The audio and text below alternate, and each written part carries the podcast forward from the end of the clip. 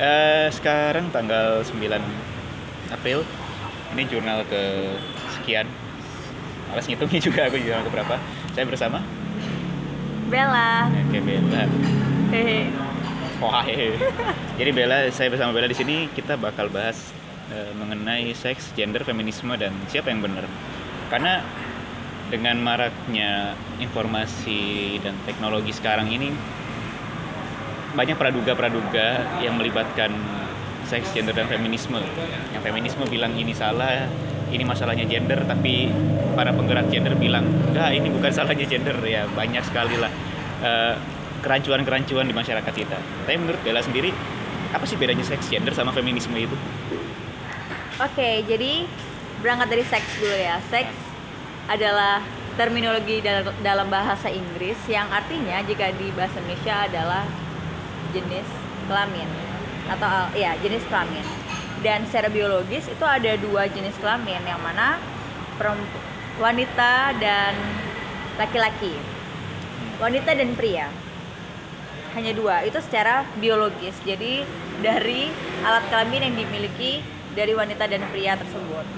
Iya. Sedangkan gender itu berbeda konteks dengan seks itu sendiri atau jenis kelamin. Karena gender ini merupakan sebuah konstruksi sosial dalam masyarakat yang mana memiliki peran tertentu seperti wanita yang memiliki kodrat untuk melahirkan anak dan juga untuk merawat anaknya. Begitu juga dengan pria yang memiliki konstruksi sosial dengan tanggung jawab untuk menafkahi keluarganya seperti itu. Namun seiring berjalannya waktu, konstruksi mengenai gender ini eh, berubah dan bergeser ke hal lain. Contohnya misal ada yang merasa bahwa dia memiliki gender yang tidak sesuai dengan atau tidak sama dengan jenis kelamin yang dimiliki seperti itu. Dan itu pun dari sisi kedokteran memang ada genetik yang mana uh, lebih condong ke wanita atau lebih condong ke pria seperti itu. Kalau feminisme itu merupakan sebuah pemikiran yang mana juga diaplikasikan dalam sebuah pergerakan-pergerakan tertentu untuk mencapai tujuan seperti itu. Jadi Itu tadi kalau menurut pendapat saya. Iya, iya. Mungkin ada citasinya nggak ada ya. ya, citasinya nanti ya di belakang ya referensi. Nanti ada catatan kaki. Jadi itu karena eh, sebenarnya kan oke mungkin kalau feminisme kan ya lebih mudah terlihat perbedaannya ya. Tapi kan emang yang sering salah di masyarakat itu bedanya seks sama gender. Dikira gender itu sama aja jenis kelamin padahal kan gender ini kan lebih ke personality nggak sih? Kayak misalnya eh, saya cowok tapi bisa jadi karena mungkin faktor banyak hal saya lebih ingin ke feminisan.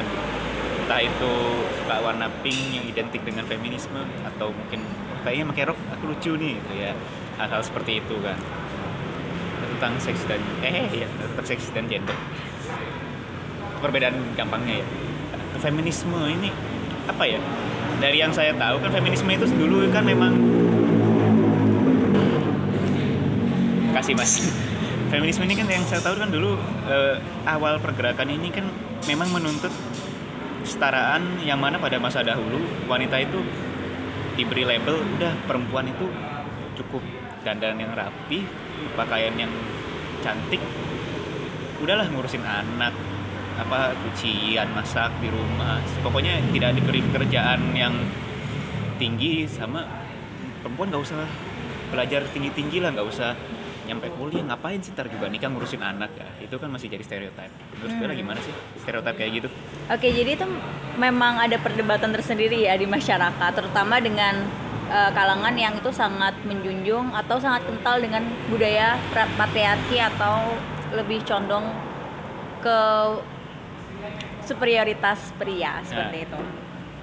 Jadi mengenai konstruksi di masing-masing individu yang merasa tidak sesuai dengan jenis kelaminnya atau seksnya seperti itu itu juga ada banyak faktor misalnya dari memang faktor genetik yang lebih condong ke salah satu atau berbeda gender lalu juga mengenai lingkungan itu pun juga bisa mengakibatkan konstruksi yang berbeda dari setiap individu itu sendiri.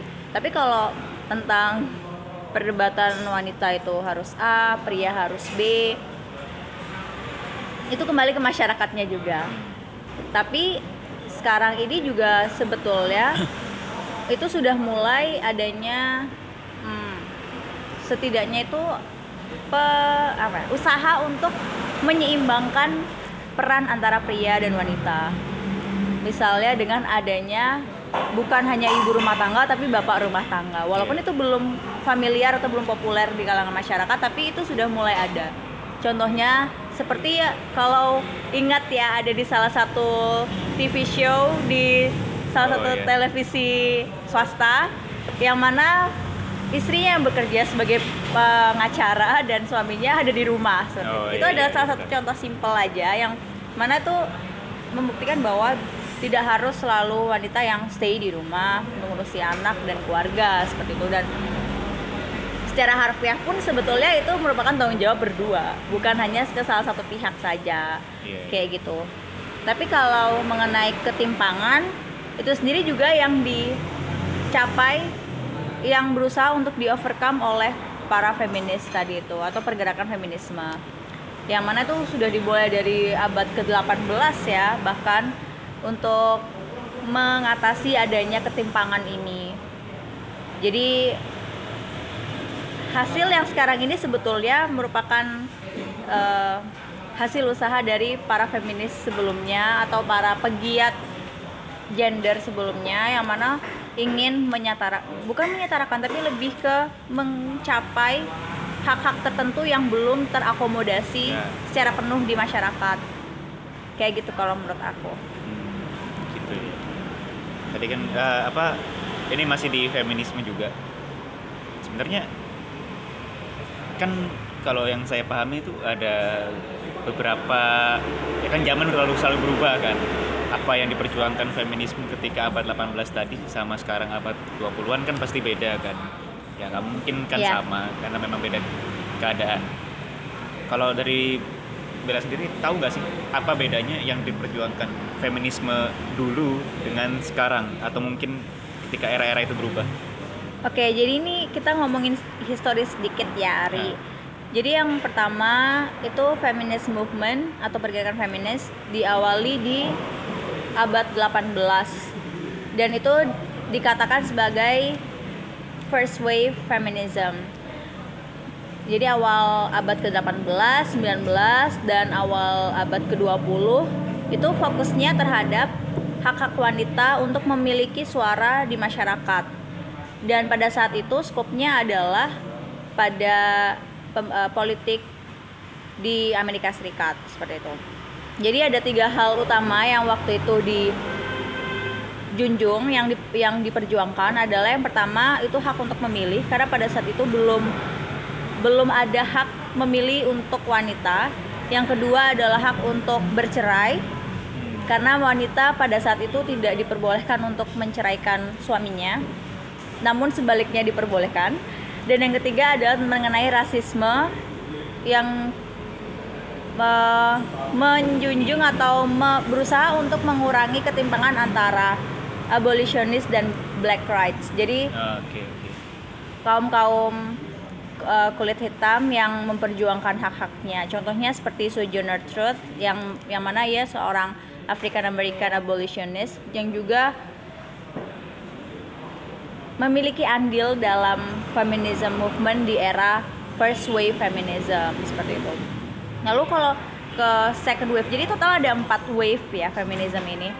Dipercayai ada empat. Yang kedua yaitu tahun 1920 sampai 1970. Ini lebih fokus ke lain lagi. Jadi ada extension atau perpanjangan fokus di setiap wave feminism itu.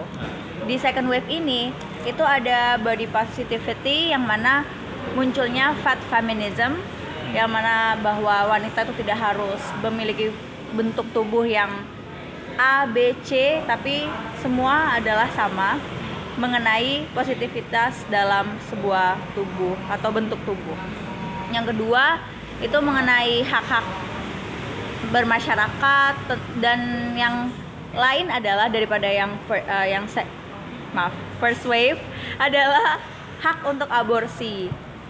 Dan ketika kita saat ini telah ada pil atau telah ada pil KB, pil lalu ada alat kontrasepsi seperti kondom, itu kita harus berterima kasih terhadap second wave feminism karena dalam second wave feminism ini merupakan departure point dari adanya legalitas uh, mengenai hal-hal tersebut tadi dan juga termasuk sexual sexual freedom.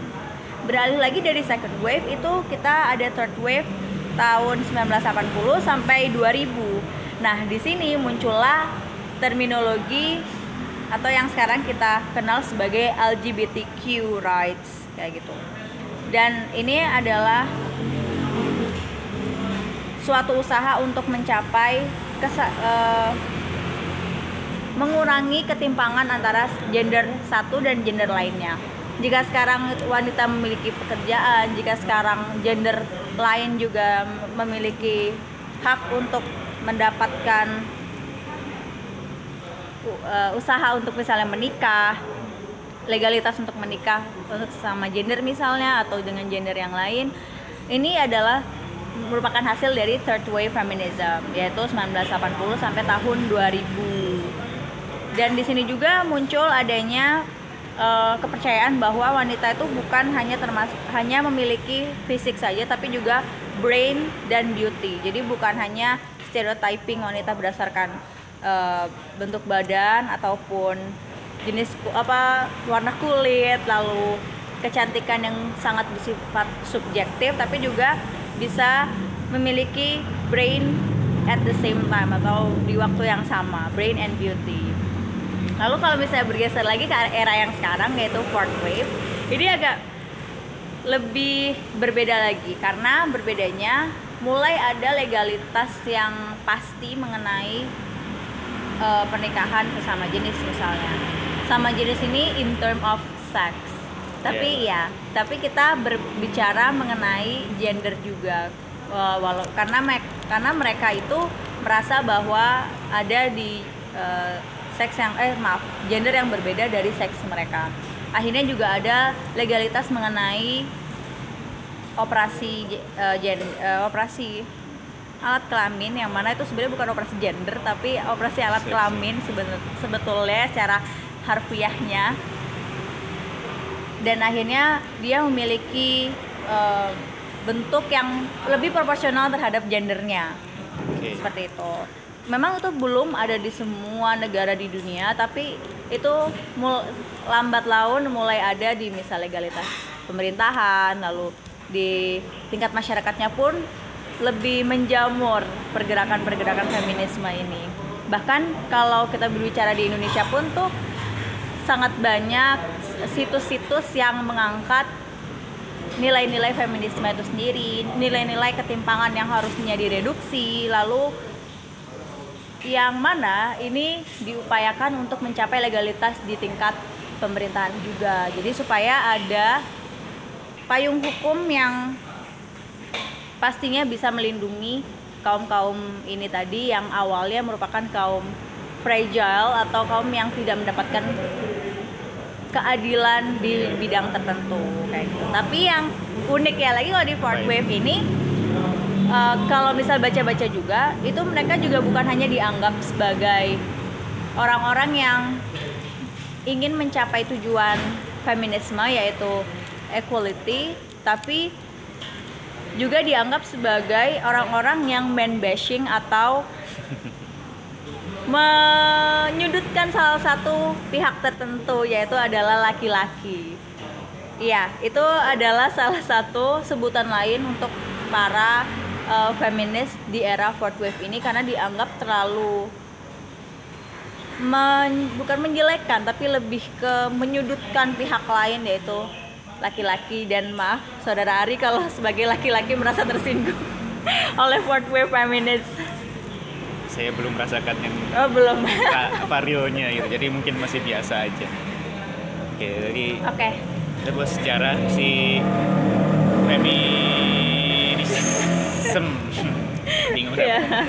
sejarah feminisme menarik sih apa eh, karena apalagi di era sekarang nih ya di era sekarang ini kan ya nggak bisa dipungkiri dengan teknologi informasi kita mungkin buka entah itu website atau di sosial media seperti Instagram dan sebagainya pasti sehari aja sekali pasti ketemu. Entah itu postingan entah itu poster atau apa pun itu yang membahas tentang feminisme atau ya gerakan-gerakan feminis atau gender equality dan sebagainya. Kadang ya ketika awal-awal saya lihat oh ini apa saya kayak oh bagus lah ini gerakannya maju gitu. Tapi lama-lama saya muak gitu.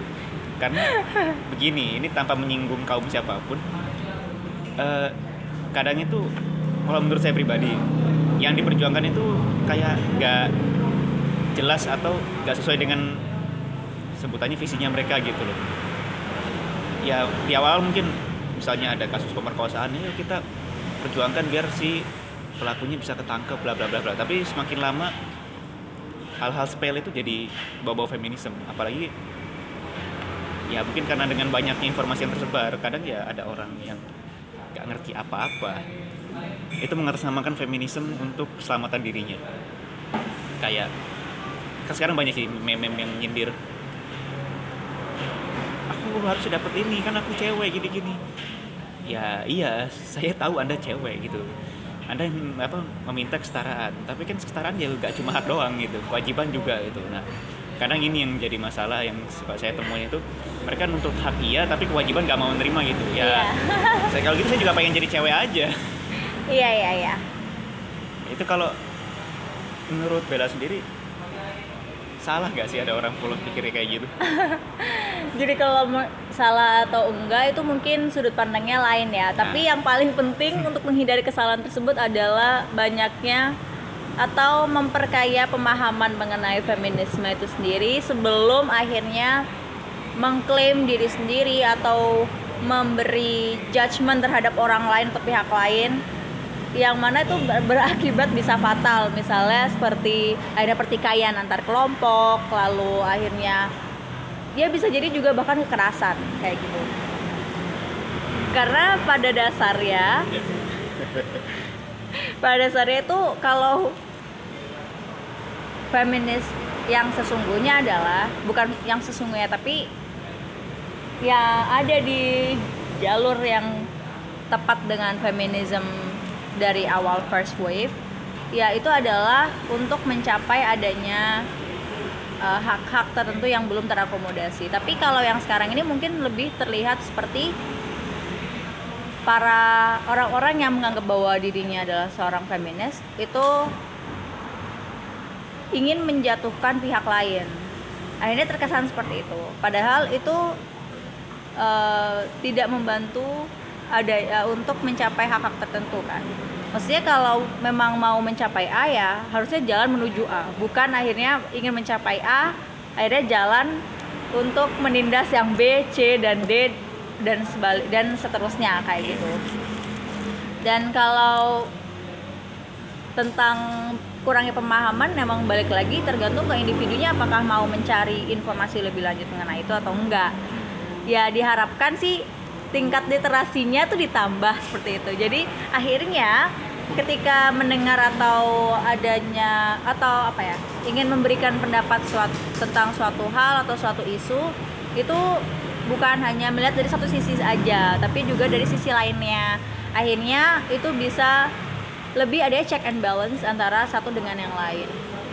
Kalau misal tadi dari kasusnya Ari yang bilang maunya haknya aja yang setara tapi kewajibannya enggak. Itu adalah salah satu contoh yang mana akhirnya mau dianggap bukan jadi ingin mengakomodasi hak yang belum terpenuhi tapi ini mau memuaskan nafsu pribadi. Iya karena itu kan. sering apa ya jadi alat kan. Jadi kayak dia nggak bisa dapat satu hal tapi karena oh iya kan saya punya feminisme. Ya Iya. itu pakai buat kepentingannya sendiri sendiri gitu loh iya jadi dalih tertentu padahal itu bukan yang seharusnya. Ah ya masalahnya ya aku gak akan ngomong gini kalau nggak ada buktinya gitu kan. Iya. sering lah mungkin kamu sendiri juga pernah mengalami. Iya mungkin karena ada feminisme ini akhirnya nilai-nilai chivalry yang mana misalnya kalau ada di angkutan umum atau transportasi publik itu wanita inginnya eh, mendapatkan tempat duduk dan pria mengalah seperti itu. Padahal kan semua sesungguhnya memiliki hak yang sama untuk duduk. Tapi karena keterbatasan tempat duduk, akhirnya ya siapa cepat dia dapat kan Iya. tidak ada aturan tertulis juga atau bahkan eh, anjuran untuk akhirnya pria harus selalu mengalah. Akhirnya itu eh, jadi dilematis juga. Ini feminisme mau menunjukkan bahwa mereka memiliki power ataukah mereka ingin protection? Nah, iya. itu iya. juga akhirnya dilematis di feminisme ini karena adanya sebetulnya adanya protection terhadap perempuan ini karena memang di status quo sekarang di keadaannya sekarang itu memang belum mencapai adanya kesetaraan yang seimbang imbangnya yang yang diinginkan oleh perempuan itu sendiri gitu loh dan itu sebetulnya bukan dijadikan suatu kekurangan dari perempuan bukan. Dan itu bukan jadi sebuah kekurangan dari feminis misalnya. Tapi itu adalah suatu usaha juga untuk mencapai sebuah kesetaraan. Tapi memang kalau maunya yang radikal atau yang cepat pokoknya nggak mau tahu harus kayak gini ya itu susah gitu loh. Iya. Karena susahnya pun tuh didukung oleh orang-orang yang sebelumnya nggak belum memiliki pemahaman yang cukup juga mengenai feminisme Iya. begitulah Bapak Ari Iya, iya. Ini aku sekarang mau nanya sih. Mungkin ya iya. Hidup 20 tahun masa nggak ngerti sih pasti. Selama hidup di ini kita ambil kasus di negara kita tercinta aja ya. Indonesia. Kamu ya kayak tadi kan kamu sempat bilang kalau misalnya transportasi umum cowok harus ngalah ngasih kursi ke cewek gitu. Kayak bagian apa kayak itu tuh kayak stigma gitu kalau gentleman itu harus selalu memberikan kepada wanita gini gini gini gini. Atau ya kalau aku sih nyebutnya lebih ke labeling mungkin ya. Ya kamu sendiri setuju nggak sih sama labeling labeling yang ada di masyarakat sekarang ini? Kayak perempuan apa Eh, kan ya kita balik lagi ke tadi di awal kan Indonesia masih menggunakan budaya patriarki yang mana yang bekerja atau cari nafkah itu udah cowok aja lah. Wanita cukup mengurusi anak mengurusi rumah. Kamu sendiri tapi secara pribadi ini setuju nggak sih sama pola pikir kayak gitu? Atau mungkin stigma stigma lain? Kalau menurutku pribadi ya stigma-stigma tersebut itu kan, kan sudah terjadi begitu lama di paling dekat di budaya Indonesia aja. Dengan adanya pembagian peran yang itu dari lama sudah terjadi. Tapi kan akhirnya ada pergeseran. Kan eh, apa ya, kehidupan sosial ini kan nggak yang dinam nggak yang statis ya tapi dinamis yang selalu berubah tergantung perkembangan zaman teknologi dan juga pemikiran masyarakat seperti itu. Dan semakin ke sini ya mungkin ada yang berubah. Pastinya ada yang berubah. Tapi kalau menurutku pribadi itu tergantung konsensus aja. Misalnya memang setuju untuk menjadi ibu rumah tangga ya silahkan. Tidak ada yang melarang. Tidak ada juga yang mewajibkan bahwa eh, wanita harus bekerja atau laki-laki harus eh, tinggal di rumah atau laki-laki harus memberi nafkah. Berbeda lagi kalau berbicara mengenai nilai-nilai di keyakinan tertentu. Tapi kita tidak membicarakan itu ya. Ini kita membicarakan mengenai eh, pembagian peran menurut pribadi saya kayak gitu. Kalau aku sendiri nggak masalah mau adanya pembagian itu asal itu tidak ada pemaksaan. Itu aja. Karena ketika ada pemaksaan itu sendiri ya udah jelas adanya diskriminasi di dalam sebuah keputusan itu. Jadi bukannya mencapai win-win solution tapi win lo satunya Yeah. merasa bahwa dia tidak terpenuhi keinginan atau uh, tujuannya. Padahal itu bisa dibicarakan baik-baik. Nah one way comment ini loh yang itu jadi salah satu problem di masyarakat. Dan ini yang berusaha juga di eliminasi atau dihilangkan supaya akhirnya semua pihak itu merasa adil merasa mendapatkan keadilan kayak gitu Hmm. Gitu ya, ya. tapi kalau misal konsepsi tentang wanita nggak boleh berpendidikan tinggi terus wanita harusnya di rumah aja nggak boleh ke sana nggak boleh ke sini atau bahkan yang lebih radikal lagi peningkatan pengangguran tuh bukan diakibatkan oleh uh, kurangnya kompetensi atau human resource tapi diakibatkan oleh wanita yang mulai bekerja. Itu adalah sebuah pemikiran yang uh, salah kaprah ya. Maksudnya penganggu uh, adanya kesempatan kerja itu kan juga akan dipenuhi oleh orang-orang yang memiliki kapabilitas di dalamnya.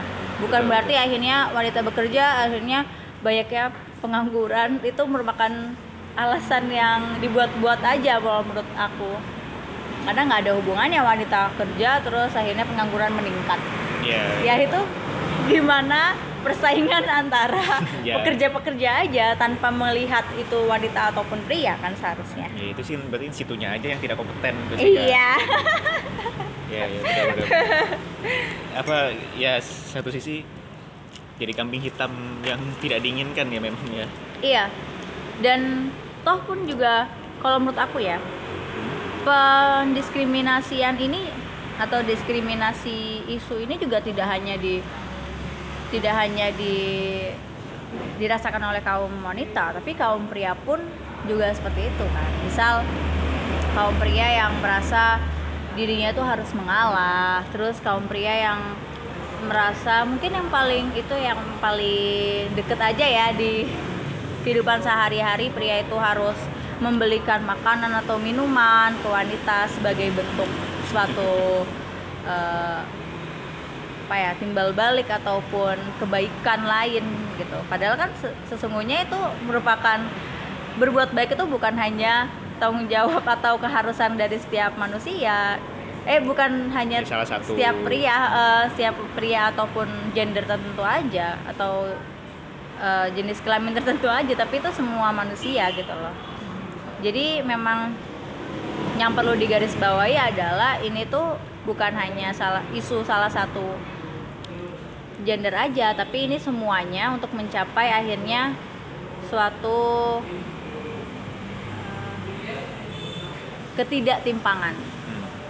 Gitu Balance ya pokoknya ya. iya Ya dari apa ngomongin tapi banyak yang dibahas aku nyampe bingung. Tadi kan apa tentang si stigma itu sendiri ya. Jadi kan aku sempat tertarik apa di second wave kalau nggak salah ada Iya. fat feminism.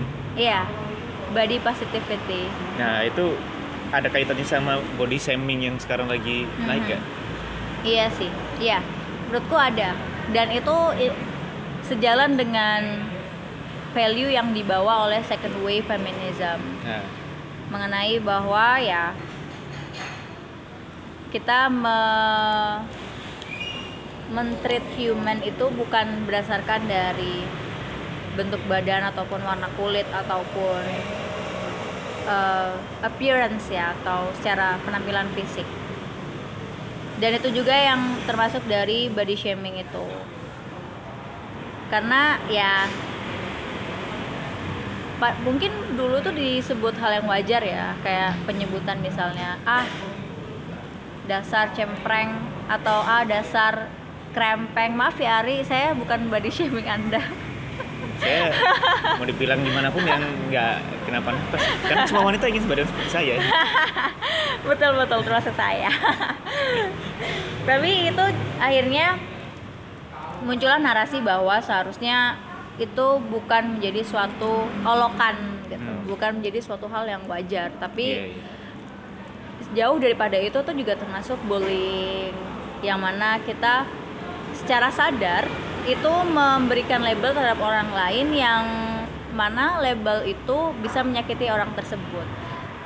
Label ini sebetulnya bisa menjadi positif ketika ini bisa menyelesaikan masalah seperti ini memang ada di eh, secara sosiologis memang ada yang mana labeling ini bisa membuat orang tuh berubah. Seperti misal eh, orang yang hmm, pembohong akhirnya dia dilabel sebagai pembohong Nah, ini merupakan cara yang bisa berdampak baik karena akhirnya orang tersebut sadar bahwa dia tidak sebaiknya untuk terlalu berbohong. Tapi kalau mengenai fisik ini itu kan bisa menyayat perasaan orang-orang tertentu ya. Mungkin Iya, iya.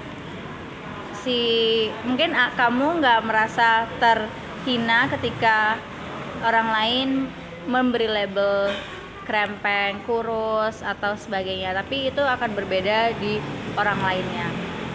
Iya. Dan konsepsi body shaming ini juga yang akhirnya dibawa oleh feminism untuk mencapai adanya eh, betterment ya atau hal yang lebih baik lagi. Walaupun sesungguhnya secara kesehatan pun itu memang ada misal berat ideal tertentu atau kondisi ideal tertentu seo- seorang individu ya. Tapi alangkah lebih baik ketika memang ada yang kurang seperti hal yang ideal tersebut Hmm. ya diberitahu dengan format lain bukan Iya. mengena- bukan menggunakan format body shaming ini. Betul. Karena kalau body shaming kan akhirnya bukan memberikan solusi, tapi ini hanya menyodorkan keburukan yang terus menerus kan. Iya. Termasuk saya adalah korban body shaming. Oke. Tapi saya juga mau protes loh, kok body shaming cuma untuk, mohon maaf nih, yang berarti di atas Oh, ideal. iya. Kok yang berarti di bawah ideal saya nggak pernah, apa saya juga merasa terbody shaming gitu. Karena saya saya menuntut persamaan nih dalam body shaming. iya benar-benar benar. Karena anda pengen di shaming juga ya. Bosen semi yang lain. Oke oke oke. Iya tadi. sih. Itu juga hal yang unik ya.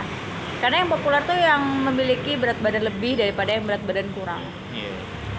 Mungkin karena yang lebih ini memiliki ciri khas yang lebih tentara daripada yang kurang berat badannya. Iya. Akhirnya dia yang lebih jadi target utama atau jadi ya shaming, body shaming objek lah. Yang mana sebetulnya ini ada format lain ketika pun mau memberitahu bahwa seharusnya eh, bisa hidup lebih sehat lagi. Misal ya udahlah dibawain buah-buahan, sayur-sayuran, akhirnya makannya bukan makan fast food. Itu kan juga ada format seperti itu yang mana lebih positif, tidak mengin- menimbulkan ketegangan tertentu. Akhirnya juga tidak merasakan apa ya? eh, tidak ada orang lain yang tersa- merasa tersakiti dengan Iya. iya. eh, format itu. Lebih sportif lah ya berarti modelnya. Iya. Iya, tadi melipir dikit kan ya tentang feminisme. Iya, sebetulnya emang ini be- beda-beda ya tiap orang. Tapi ya untuk lebih baiknya menggunakan cara lain daripada hmm, bullying atau shaming orang lain. Secara nggak langsung tapi emang udah budaya sih kalau aku anggap itu. Iya, iya juga. Karena kan kita kenal hal-hal kayak gitu kan nggak baru gitu. Ha-ha, Dari zaman masih sekolah pun sudah banyak gitu sebutan-sebutan seperti itu. Iya, bahkan dari sekolah pun ya, misal dari dulu disebutnya itu bentuk A dan itu ke bawah sampai kehidupan sehari-hari dia bukan dipanggilnya nama asli, tapi dipanggilnya adalah sebutan itu. Iya benar. Yang mana itu ya yang pertama sih itu tidak menghargai orang tuanya yang telah memberi nama. Karena malah disebutnya bentuk tertentu yang mana itu merupakan sebuah kekurangan misalnya. Kalau misalnya itu sebuah hal yang positif kan itu lebih baik gitu. Misalnya, hai kamu yang harusnya makan buah lebih banyak daripada makan fast food. Coba disebutnya kayak gitu, kan lebih oke. Tapi lebih panjang ya Wah. Siapa yang mau? Mungkin itu pertanyaannya. Ya, ya sih.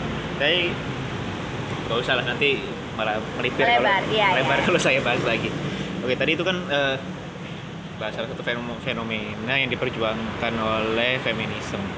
Sekarang balik lagi ke seks sama gender. Ini seks ke jenis kelamin, gender ke preferensi yang dia pilih ketika pikirannya ya sebutannya pemikirannya sudah terbuka lah ya Iya. Karena eh, kan nggak ada anak yang katakanlah lahir cowok terus dia tiba-tiba aduh aku pengen jadi feminis aja kan nggak ada kan? Iya. banyak faktor kan maksudku. Iya. genetik juga mempengaruhi kan ya? Iya genetik juga bisa mempengaruhi. Nah ini. Kalau tanggapan kamu pribadi eh, ini sih aku mau nanya aja. Kamu punya temen yang gendernya berbeda dari kebanyakan Ada. manusia lain manusia lain. Makhluk hidup. Teman-teman kamu yang lain ada ya? Iya ada. Itu dia kalau secara hmm, sosialnya itu gimana sih? Maksudnya Ya. kayak orang biasa atau karena dia memilih gender yang lain ini dia jadi berbeda juga? Ini oke. Kalau menurut aku sih sama aja ya. Ya berkehidupan sosial sewajarnya. Maksudnya ya berinteraksi tetap pakai mulut kan dia tetap ya? Iya. Kecuali yang disabilitas ya beda lagi. Iya. Eh, ya tidak mengurangi nilai dia sebagai manusia lah. Hmm. walaupun terlepas dia gendernya A, B, C ataupun Z sekalipun itu tidak mengurangi nilai dia sebagai makhluk hidup yaitu manusia yang bisa berpikir yang bisa em, memutuskan sesuatu juga mempertimbangkan sesuatu. Itu adalah keputusan dia untuk memiliki gender A. Dan kalaupun dia merasa seperti itu ya sudah. Itu merupakan jalan hidupnya Hmm. gitu. Jadi yang lebih baik adalah tidak memandang seorang itu dari gendernya tapi memang dari bagaimana dia berinteraksi dengan yang lain bagaimana dengan eh, dia itu menyikapi hal-hal tertentu atau isu tertentu gitu kalaupun memang dia bertindak yang tidak sewajarnya misalnya dia melakukan hal kriminal pun itu juga udah ada mekanisme hukum yang mana itu juga berlaku untuk semua gender gitu. Tidak terlepas kamu gender A, B, C ataupun yang lainnya. Jadi menurutku pribadi ya orang-orang yang merasa memiliki gender yang berbeda ya silahkan. Dan kalaupun memang teman-teman feminis ingin memperjuangkan hak-hak untuk keterbukaan orang tersebut karena tidak semuanya terbuka Iya. mengenai gender itu kan ada yang akhirnya masih menutupi status gendernya kayak gitu tapi ketika goalnya ini ingin apa ya lebih terbuka akhirnya mereka tidak malu atau tidak eh, sungkan untuk mengakui gendernya ya pergerakan-pergerakan feminis ini memang perlu digalakkan untuk akhirnya mendapatkan legalitas atau um, acknowledgement dari Iya. hukum itu sendiri. Karena itu yang paling kuat kan dan itu yang paling ingin dicapai gitu. Supaya lebih jelas supaya lebih kalau ada hal-hal yang tidak diinginkan bisa dituntut gitu-gitu. Human security ya maksudnya. Iya masuk human security dan ini juga sebenarnya termasuk masalah kelas ya. Yes kelas. Kalau ya kelas juga bagaimana akhirnya ingin mendapatkan opportunity yang sama di workplace? Hmm. antara wanita dan pria misalnya. Ataupun gender lain. Itu kan masalah kelas juga. Semua ingin mendapatkan pekerjaan misalnya. Semua juga ingin mendapatkan gaji. Ingin merasakan eh, pekerjaan terlepas gender yang dimiliki kayak gitu. Ini masalah kelas juga. Bukan cuman mengenai eh, pemikiran-pemikiran aja tentang pria dan wanita ataupun gender lain Ya. kayak gitu. Tadi nyinggung gaji aku juga inget belum eh, punya gaji. sama. Awal bulan sih sebenarnya apa ma- masih ada beberapa mungkin di Indonesia ada hmm, masih ada beberapa sih kayaknya ya. Jadi eh, bagi wanita yang bekerja itu mereka porsi bekerjanya itu atau porsi pekerjaannya sama dengan pria yang lain di kantornya tetapi karena dia wanita gajinya beda dengan pria yang porsi kerjanya sama pernah dengar gak hal seperti itu? oh iya iya iya Nah, itu menurut kamu gimana sih fenomena hal tersebut itu? Oh ya, ini masalah pekerjaan ya. Iya. Ini maksudnya bukan bukan ini juga termasuk hal atau bentuk dari diskriminatif kalau kayak gitu, diskriminasi.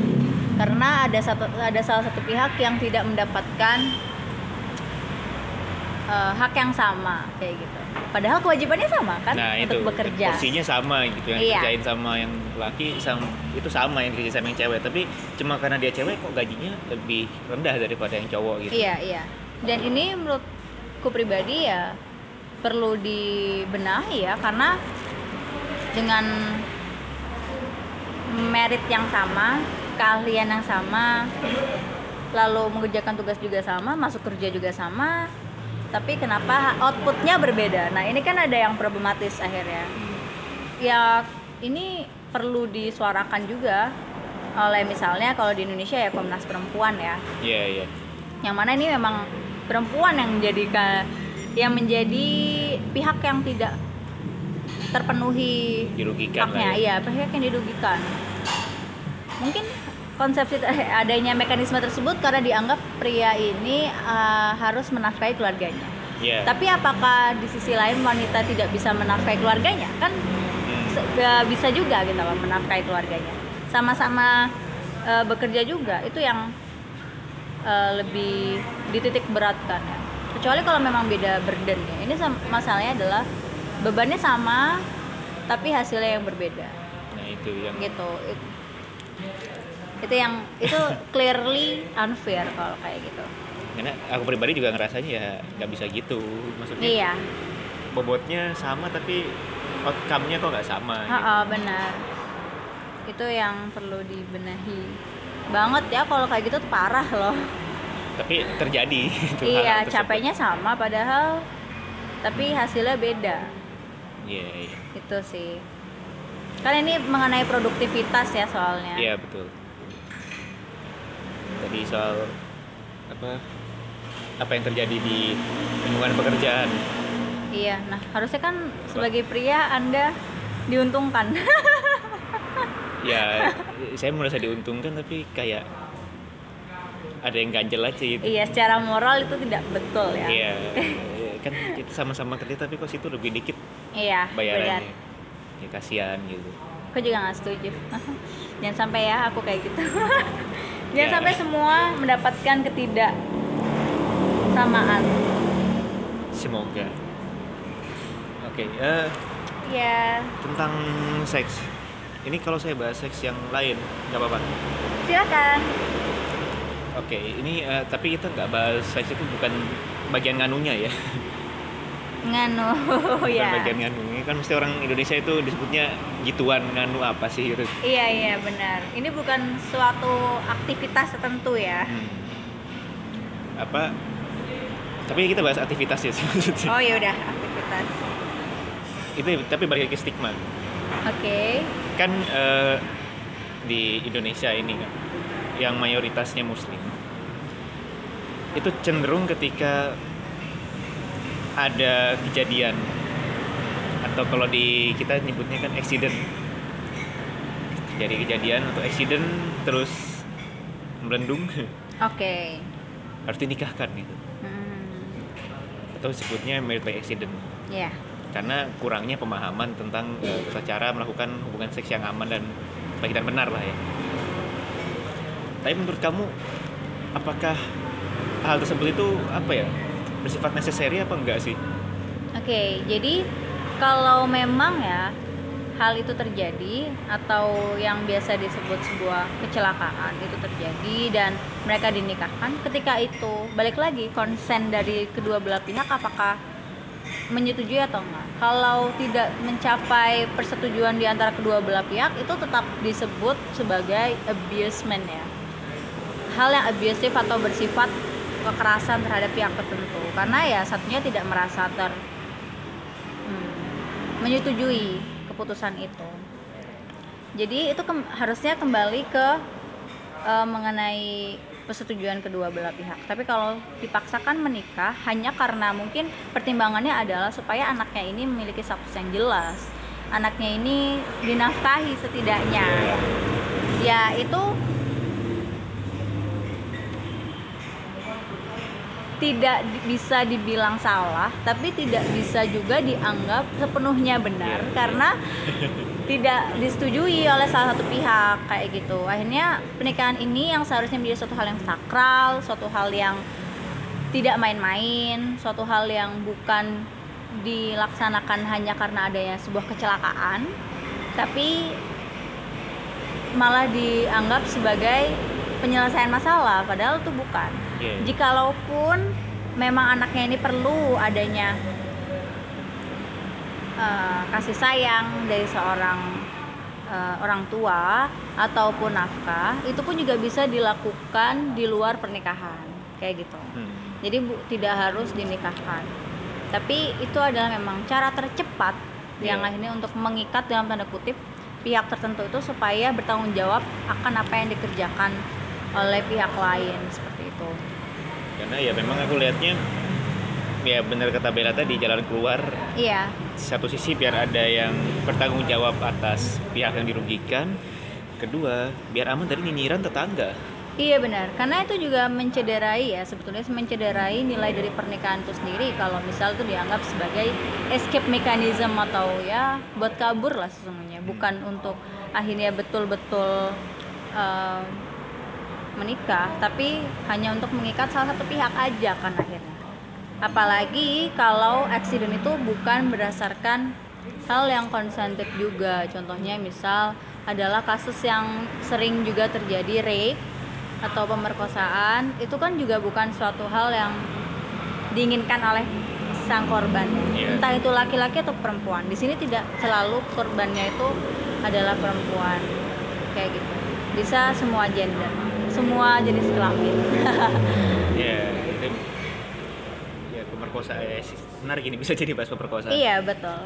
Karena sebetulnya kan pemerkosaan ini tidak ada yang eh, apa ya, mengartikan bahwa selalu dilakukan oleh laki-laki. Tidak. Hmm. bisa juga dilakukan oleh perempuan. ya pihak lain karena ya, dalam hal ya perempuan. bener sih maksudnya mungkin kan kenapa selalu laki-laki? Karena eh, kalau kita menggunakan kacamata masyarakat awam. Ada yang banyak yang bilang kalau wah laki-laki eh, sebutannya libidonya mungkin lebih tinggi daripada wanita jadi gampang eh, terangsang buat nganu nganu nganu nganu. Ya.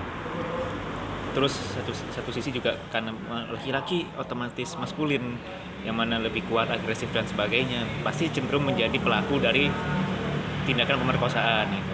ya terlepas dari semua itu yang paling penting adalah setiap ini harusnya dilihat dari kasus per kasus tidak bisa digeneralisasikan.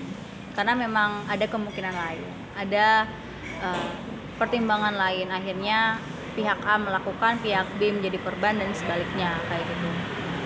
Dan ya ini menurut aku pribadi ya tidak jangan sampai ini jadi fokus ke salah satu pihak aja. Yang memang mungkin ditanyakan mengenai kepastian akan kejadian itu atau pemerkosaan itu.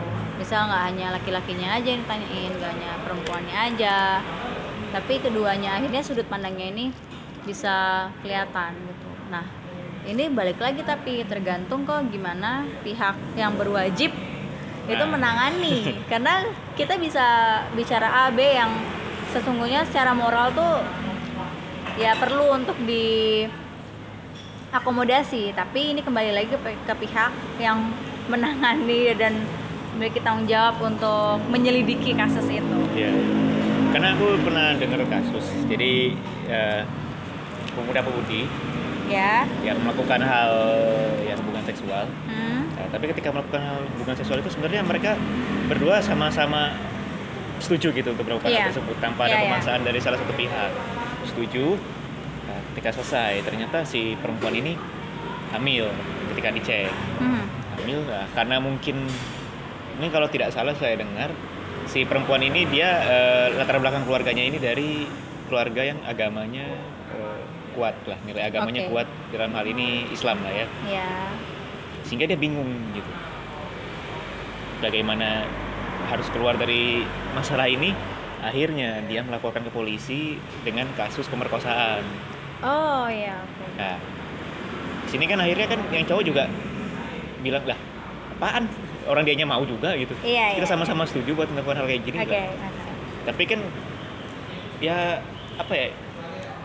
Saya pun juga kalau mungkin kalau di posisi pihak berwajib kayak ah alah kamu pasti sengaja kan pengen nganunya maksa gini gini gini kan bukan karena dianya mau kan lo enggak pak alah jangan bohong kamu ya, saya yakin pasti ada tindak indi apa intimidasi se- semacam itu gitu yang akhirnya pun ya dari ceri- dari berita yang saya dengar juga laki-lakinya ditahan dengan tuduhan pemerkosaan yang padahal suka sama suka Oke, jadi kalau ini permasalahannya ya tentang di pihak yang berwajib ya ya di pihak untuk berwajib. akhirnya benar-benar eh, mengetahui suatu kebenaran. Iya. Akhirnya itu adalah kebenaran versi wanita aja yang diakui, karena yang versi pihak lain itu tidak merasa melakukan hal itu, tapi accused dengan tuduhan itu. Gitu. Iya, jadi kan ya pihak berwajibnya yang mungkin juga sudah apa sudut pandangnya juga oh ini wanita berarti Iya. dia korban di sini. Iya iya iya. benar. Si wanitanya juga ya ya mungkin yang namanya orang bingung juga kan. Iya, ya, cari sudah aman ya. Cari cara jalan yang paling cepat Iya. dan paling aman ya laporin kayak gitu ya. Saya kasihan ke laki-lakinya sih di sini. Iya, karena memang ini adalah salah satu contoh yang mana yang tertindas itu bukan hanya Wanita. pihak wanita aja, tapi pihak laki-laki pun juga memiliki bukan kesempatan ya, tapi memiliki Ruang. iya peluang untuk menjadi korban Hmm. kayak gitu. Ya seharusnya dari pihak kedua belah pihak itu tadi itu sudah mengerti sebelum melakukan sesuatu kan maksudnya kita tuh sudah diberi akal pikiran ya otak Hmm. oleh Tuhan yang Maha Kuasa untuk berpikir berpikir dan mempertimbangkan sesuatu, semua hal yang dilakukan gitu loh Iya betul betul. ketika mereka secara sadar mengiyakan untuk melakukan suatu tindakan tertentu bersama-sama ya seharusnya siap untuk menghadapi resiko dan konsekuensi yang ada seperti itu. Nah, ini yang ternyata dengan adanya kasus itu masih kurang karena akhirnya masalahnya di- bukan diselesaikan secara bersama tapi secara pihak. Ini adalah kasus lain dari yang pernikahan tadi. Iya. iya. Bedanya ini adalah melapor, melaporkan sebagai hal kriminal. Padahal dilakukannya sebagai hal yang konsensus, yang berdasarkan konsensus. Iya, iya. Oke, aku masih soal uh, seks tapi kita Iya. bahas stigma sekarang. Oke, stigma. Hmm, di Indonesia terutama kan selalu uh, yang menjadi stigma atau mungkin momok sih bagi wanita ketika hendak menikah itu kamu masih perawan apa enggak sih? Oh ya, Tapi tidak pernah ada pertanyaan ke pria kamu masih perjaka apa enggak? iya iya iya. Tanggapan Bella sendiri gimana tuh soal hal itu? Oke, ini merupakan sesungguhnya hmm, apa ya, anugerah. Sebenarnya kan anugerah yang maksudnya kalau anugerah terlalu terlalu religius ya. Iya. Tapi ini lebih ke ciri yang mana satunya tuh kentara, yang satunya tidak, ya kan? Ketika perempuan tidak lagi itu virgin itu terlihat. Dan ketika laki-laki tidak. Akhirnya ini yang menjadi ya, perbedaan yang sangat jelas. Tapi kalau dilihat dari sebabnya pun kan itu bukan bukan hanya bisa eh, robek ya Eh, yang selaput tadi itu tidak hanya bisa robek karena tindakan atau aktivitas seksual tapi juga bisa lain yang lain seperti misal olahraga intinya bisa eh, mengakibatkan pendarahan dan itu juga robeknya selaput tadi itu selaput darah dan juga eh, misal kecel- sebuah kecelakaan hal-hal yang bersifat tidak selalu eh, aktivitas seksual ya. Banyak itu juga faktor. bisa ya ba- banyak faktor yang menyebabkan akhirnya selaput tersebut itu bisa robek gitu. Karena memang setipis itu loh selaputnya dan kalau wanita dianggap eh, apa ya utuh atau tidak itu dari hanya selaput darah ya itu menurutku tidak adil karena memang di sini itu merupakan salah satu contoh diskriminasi juga. Karena yang pertama ini bukan konflik ya. Karena ini yang satunya tuh bisa Iya. dideteksi yang satu enggak. Iya betul. ini nggak bisa dianggap menjadi eh, konflik yang horizontal. Karena dari pihak eh, lelakinya pun tidak bisa terdeteksi apakah ia masih perjaka atau tidak dan itu pun berbeda dengan pihak wanita yang bisa dideteksi. Seharusnya ya bukan dilihat dari masih perawan atau enggak gitu. Karena setiap orang pun juga kalau memang itu merupakan akibat dari suatu kejadian tertentu ya seharusnya itu bukan menjadi salah eh, bukan menjadi satu-satunya fokus untuk akhirnya menilai seorang wanita. Nah, gitu. Personalnya aku nggak setuju kalau misalnya akhirnya nilai wanita itu terkurangi bahkan lebih dari 50% kah hanya karena dia uh, saput darahnya sudah robek gitu.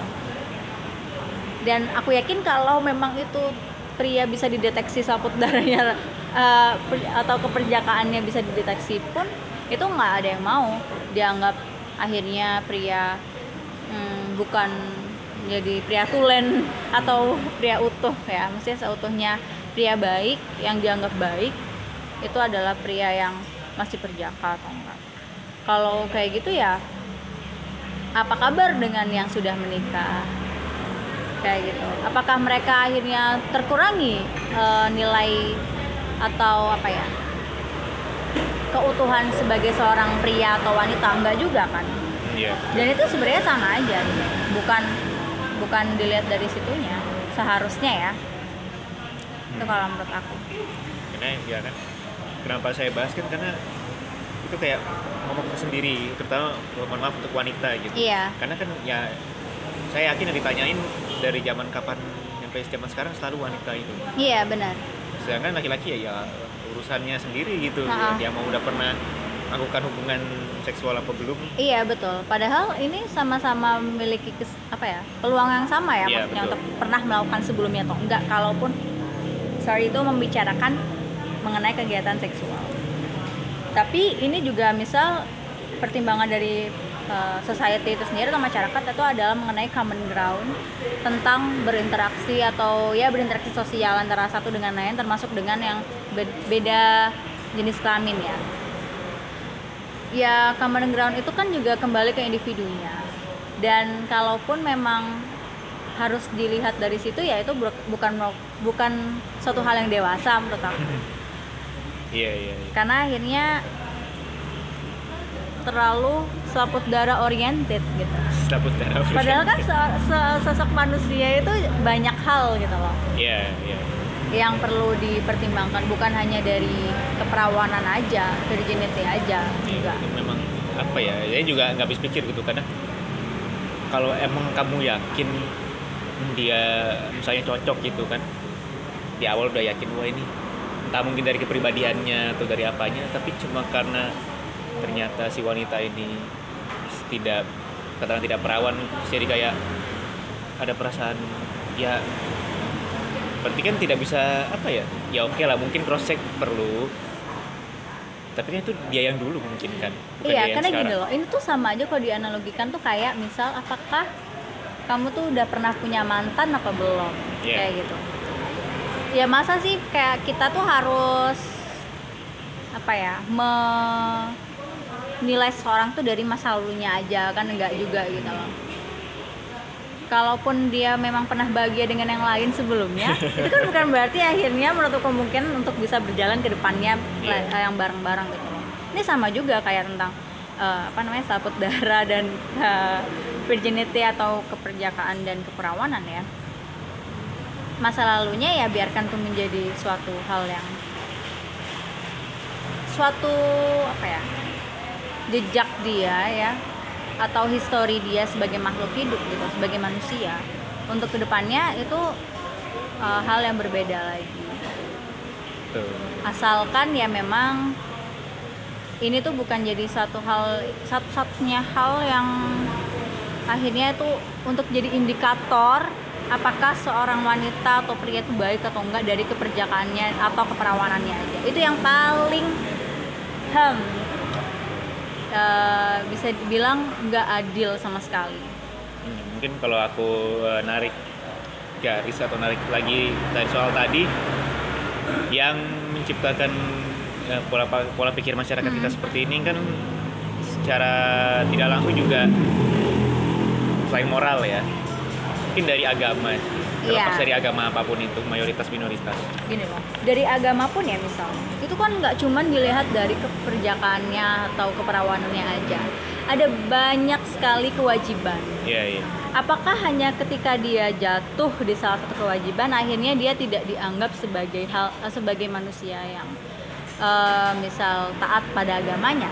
Kayak gitu. Kan enggak toh juga manusia pasti ada ups and downs ada kalanya dia melakukan kesalahan. Ada kalanya dia akhirnya recovery dari kesalahannya itu gitu. Bukan berarti ketika salah satunya itu dia pernah terjatuh sebelumnya akhirnya itu dianggap sebagai hmm, penyakit yang tidak bisa disembuhkan. Enggak bukan kan? Gitu. Ya karena ya bener sih. Maksudku eh, cuma karena mungkin dia dulunya ya sebutannya nakal atau Iya. kurang baik. Ya ya kan kalau sekarangnya dia baik kan ya apa salahnya sih gitu. Iya betul. Mungkin misalnya bilang soal agama ya mungkin dia ketika eh, melakukan hal tidak baik memang imannya sedang goyah tapi sekarang sudah jadi kuat lagi kan? Bukan salahnya dia juga maksudku. Iya. Hi- ya jadi pas agama. Hidayahnya orang kan beda-beda gitu. Iya. Kita kan nggak bisa langsung ngejudge cuma karena dari masa lalu itu tadi. Benar yang jadi masalah itu soalnya akhirnya itu jadi satu-satunya indikator gitu. Iya. Kalau misal kamu nggak perjaka ini jarang sih tapi. Hmm. kalau misal kamu nggak perjaka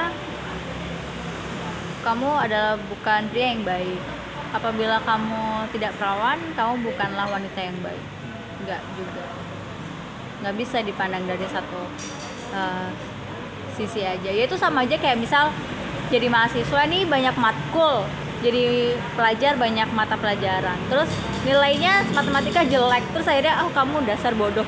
Iya. padahal mungkin di nilai IPA nilai IPS nilai-nilai lain itu bagus gitu. Loh tapi masa hanya karena jeblok di salah satu nilai aja terus akhirnya dia dianggap sebagai uh, pelajar yang bodoh atau sebagai mahasiswa yang uh, bodoh kayak gitu. Padahal kan enggak gitu loh. Iya. ada selalu uh, room for improvement itu sendiri dari setiap manusia Nilai, Gitu sih. apa, nilai titik rusak susu sebelanga ya. iya Sebutan. betul akhirnya itu enggak?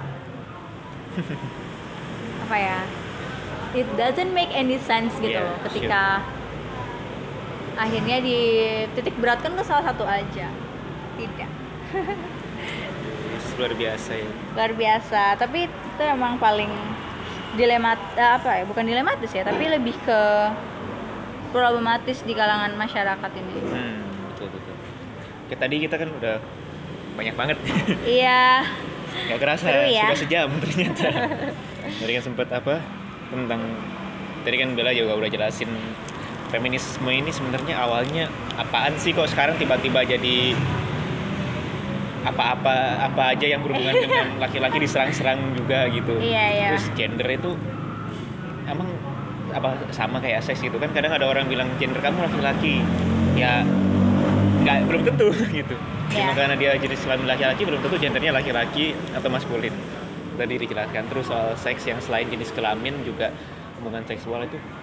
Kenapa sih di Indonesia ini selalu eh, kalau nggak patriarki apa ya yang saya sebenarnya gak suka itu di Indonesia itu mentabukan hal yang padahal masyarakatnya juga sering membicarakan hal itu.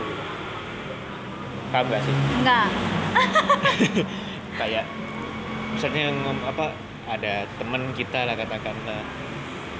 Apa ya katakanlah habis melakukan hubungan seksual terus kayak "Ih, ih," kayak diketawain atau oh dia apa. iya. Padahal ya ya udah gitu loh. Kenapa sih emang? Maksudku ya mungkin ya kalau nariknya lagi ke agama mung- mungkin salah ya. Saya juga bukan orang yang rajin-rajin amat beribadah mungkin salah. Tapi kan itu urusannya dia sama Tuhannya dia gitu loh. Iya betul situ siapa gitu? Apakah tangan kanannya Tuhan? Kan nggak juga. Oh iya iya iya. Karena mungkin pemilihan format dalam merespon sesuatu ya yang Iya. masyarakat kita tuh akhirnya eh, masih problematis gitu. Padahal kan ada jalan lain gitu ada format lain yang bisa di dilakukan. Instead of misal akhirnya memberikan judgment tertentu. Ya. Memang negara kita belum siap untuk maju. iya benar-benar ini mungkin analoginya tuh bisa kayak misal kalau murid salah terus gurunya itu atau dosennya itu akhirnya melakukan sebuah hmm, warning atau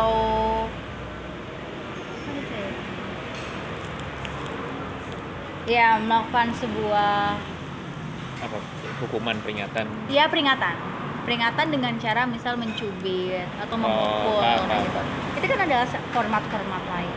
Ketika memang itu tidak dianggap educating atau tidak mengedukasi murid tersebut untuk akhirnya menjadi lebih baik ya buat apa akhirnya tetap melakukan itu? Kan ada format lain yang bisa dilakukan. Gitu. Akhirnya jatuhnya misal kekerasan siswa akhirnya kekerasan yang lain gitu loh. Walaupun sebenarnya ini niatnya baik tapi ada format lain yang sebetulnya itu perlu dipertimbangkan. Jadi bukan cuman akhirnya menganggap itu atau menganggap semua yang kita lakukan itu adalah benar. Ya. gitu. Nah, penyakitnya ada di situ sebenarnya. Ya, kecenderungan tidak mau menerima masukan dan tidak mau disalahkan. Itu tipikal eh, mereka-mereka yang tong kosong gitu ya. iya benar ya. Mungkin itu tadi sih cukup sih ya mungkin untuk pembahasan sex gender sama feminisme ini. seru banget ya Siapa yang benar ya itu balik lagi ke perspektif masing-masing. iya Ya. betul Tapi kalau dari Bella sendiri kamu percaya kesetaraan gender atau keadilan gender?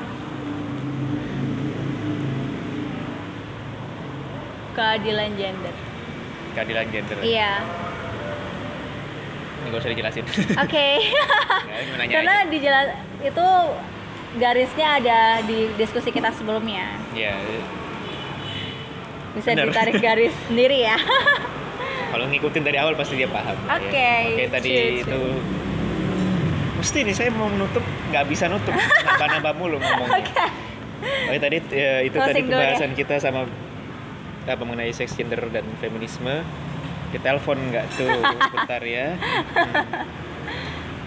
Telepon oke tadi makasih ya Bella ya. oh iya terima kasih Yang udah kelihatan nggak apa salaman aja. oke salaman mana nggak Iya. kelihatan ya Iya sukses ya buat kuliah dan sukses sebagai juga buat sebagainya. proyeknya selanjutnya Oke terima kasih. semoga tetap menginspirasi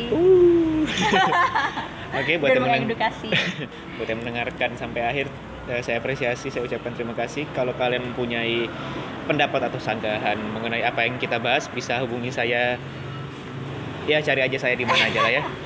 Semoga hari kalian menyenangkan